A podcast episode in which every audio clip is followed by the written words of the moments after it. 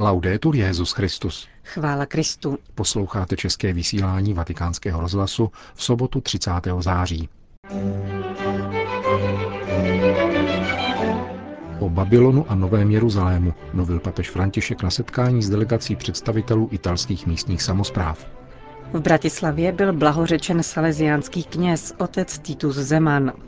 Je zapotřebí evangelizační mentality, řekl prefekt Kongregace pro evangelizaci po návratu z desetidenní vizitace v Japonsku. Od mikrofonu přejí příjemný poslech Milan Glázer a Johana Bromková. Zprávy vatikánského rozhlasu. Vatikán. Papež František se dnes v aule Pavla VI. setkal s delegáty Národní asociace italských samozpráv, obdoby našeho Združení místních samozpráv České republiky. Svatý otec se obrátil ke třem stovkám italských starostů a primátorů.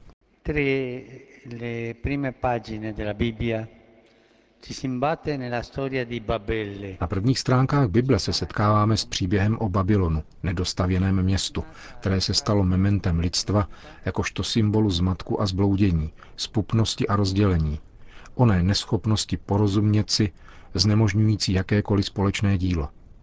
Město nacházíme také na konci Bible. Na rozdíl od Babylonu dýchá Nový Jeruzalém nebeskou vůní a představuje obnovený svět. Je to stan, který rozšiřuje setkání a umožňuje občanství. Není však samozřejmostí a přebývání v něm je dar. Vstupuje se tam do té míry, v jaké se přispívá k navazování vztahu bratrství a společenství. A generare relazioni di fraternità e comunione. Je příznačné, pokračoval papež, že písmo svaté nám přibližuje poslední skutečnost veškerenstva tímto obrazem.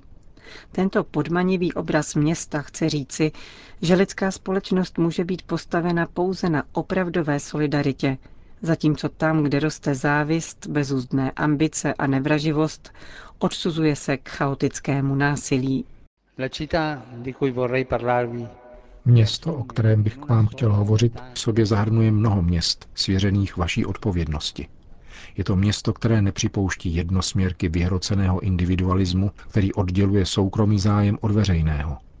Nepřipouští ani slepé uličky korupce, které jsou zárodkem rozkladu. Nezná zdi privatizace veřejných prostor, kde je osobní zájmeno my redukováno na slogan a retorickou lest, která zastírá zájem menšiny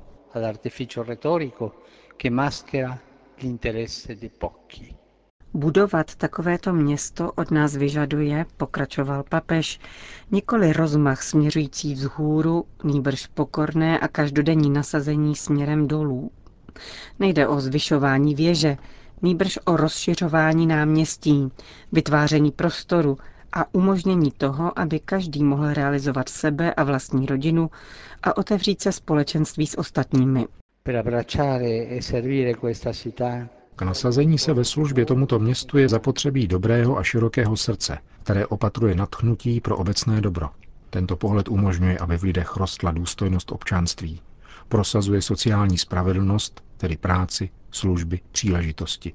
Vyvíjí početné iniciativy, jimiž obydluje území, anebo jej obdělává. Vychovává ke spoluzodpovědnosti. Educa alla corresponsabilità Město je živý organismus, velké oduševnělé tělo. A pokud v něm některá část oddechu je s námahou, pak protože nedostává od ostatních dostatek kyslíku. Myslím na nedostatek disponibility a kvalitu služeb, vytváření nových druhů chudoby a marginalizace. Dochází k tomu tam, kde se město vyvíjí dvojí rychlostí, na jedné straně je autostráda těch, kteří uhánějí vpřed a ještě se těší nadbytečným zárukám. Na druhé straně jsou úzké cestičky chudých a nezaměstnaných, početných rodin, imigrantů a těch, kteří nemají nikoho, na koho by se mohli spolehnout. Nesmíme přijímat tato schémata, která separují a způsobují, že život jednoho je smrtí druhého. A samotný zápas vede k ničení veškerého smyslu pro solidaritu a lidské bratrství. Je třeba navštěvovat periferie, městské i ty sociální a existenciální. Hledisko těch posledních je nejlepší školou, umožňující chápat, jaké potřeby jsou ty pravé a obnažující řešení, jež jsou pouze zdánlivá. poukazuje na nespravedlnost a ukazuje cestu k jejímu odstranění budováním společenství, kde se každý cítí přijat jako člověk a občan, jako nositel povinností a práv, v nerozlučné logice spojující zájem jednotlivce i obecného dobra. Neboť to, co přispívá k dobru všech, je dobrem také pro jednotlivce. Perché ciò che contribuisce al bene di tutti concorre anche al bene del singolo. Pohyb v této perspektivě, pokračoval svatý otec, vyžaduje politiku i ekonomii opětovně soustředěnou na etiku. Etiku odpovědnosti, vztahů, sdílení a životního prostředí.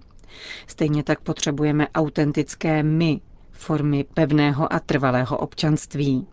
Potřebujeme politiku přijetí a integrace, která neponechá na okraji ty, kdo přicházejí na naše území, ale snaží se zužitkovat zdroje, kterých je každý nositelem.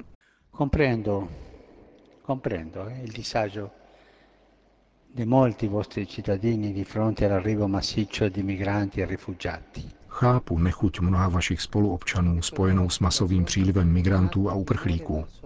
Vychází však z vrozených obav vůči cizímu, obav, které rostou v důsledku ekonomické krize, nepřipravenosti místních komunit, nevhodností mnoha opatřeních přijatých z nezbytí. Tuto nechuť lze překonat nabízením prostoru k osobním setkáním a vzájemnému poznávání.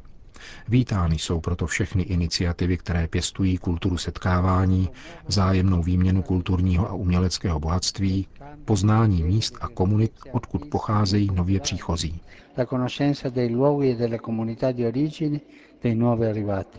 Papež František pak vyjádřil potěšení nad tím, že mnohé samozprávy patří mezi příznivce vlídného přijetí a integrace s pozbuzujícími výsledky, které si zaslouží širokou pozornost. In tal modo la politica può assolvere a quel suo compito fondamentale che Takovýmto způsobem se politika může chápat svého zásadního úkolu, totiž pomáhat hledět do budoucnosti s nadějí. Naděje zítřka dá vyniknout lepším energiím každého, mladých lidí především. Kéž nezůstanou pouhými adresáty šlechetných plánů, ale mohou se stát jejich protagonisty. A nepřijdete o možnost sklízet také jejich přínos. Non mancherete di raccoglierne anche i benefici. Řekl papež František italským starostům a primátorům. Bratislava. Na prostranství před kostelem svaté rodiny v bratislavské Petržálce se dnes dopoledne tisíce věřících účastnili beatifikační liturgie salesiánského řeholníka, mučedníka otce Týta Zemana. Svatého otce Františka při ní zastoupil prefekt Kongregace pro svatořečení kardinál Angelo Amato, který svého spolubratra přiblížil pro naše mikrofony. Don Tito nacque a Vainori vicino a Bratislava. Narodil se ve Vajnorech poblíž Bratislavy 4. ledna roku 1915. Byl prvorozeným z deseti dětí.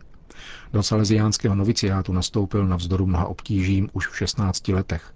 V 18 složil věčné sliby a o dva roky později přijal v Turíně kněžské svěcení. Po studiu chemie a přírodních věd vyučoval v různých salesiánských institutech na Slovensku. Když v tehdejším Československu nastoupila komunistická moc, přispěl k záchraně mnoha salesiánských duchovních povolání. Tajně převáděl seminaristy do Itálie, aby tam mohli být vysvěceni, ale zachránil také pronásledované diecézní kněze. V dubnu roku 1951 byl při vykonstruovaném procesu obviněn ze špionáže a velezrady. Původní nejvyšší trest mu byl změněn na 25 let nejtvrdšího vězení v Bratislavě, Leopoldově, Ilavě, Mírově, Valdicích a Jáchymově. Stal se z něj mukl, muž určený k likvidaci. V Jáchymově pracoval na obávané věži smrti, kde vězni ručně zpracovávali vysoce radioaktivní uranovou rudu. Po 13 letech vězení, těžkého mučení a ponižování byl podmínečně propuštěn na svobodu, ale ani tehdy neustal policejní dohled.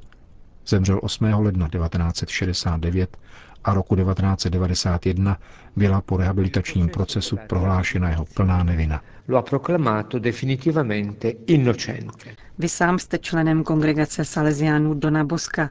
Co můžete říci o salesiánských mučednících všeobecně?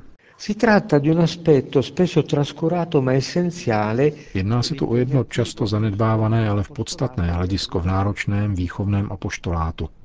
Don Bosco často opakoval, že když Salesián v práci pro duše přinese nejvyšší oběť, pro kongregaci je to velké a slavné vítězství. Tento významný vychovatel mládeže nemluvil jenom o onom vyčerpávajícím každodenním mučednictví, které sebou přináší pastorační láska k mladým. Nýbrž měl na mysli také krutou smrt. Kdyby pán ve své prozřetelnosti stanovil, že někteří z nás podstoupí mučednictví, mělo by nás to snad děsit? Říkával. Toto proroctví Dona Boska se v dějinách několikrát naplnilo. Mučednická svatost se v salesiánské kongregaci zabydlela, protože dnes už čítá více než 100 mučedníků.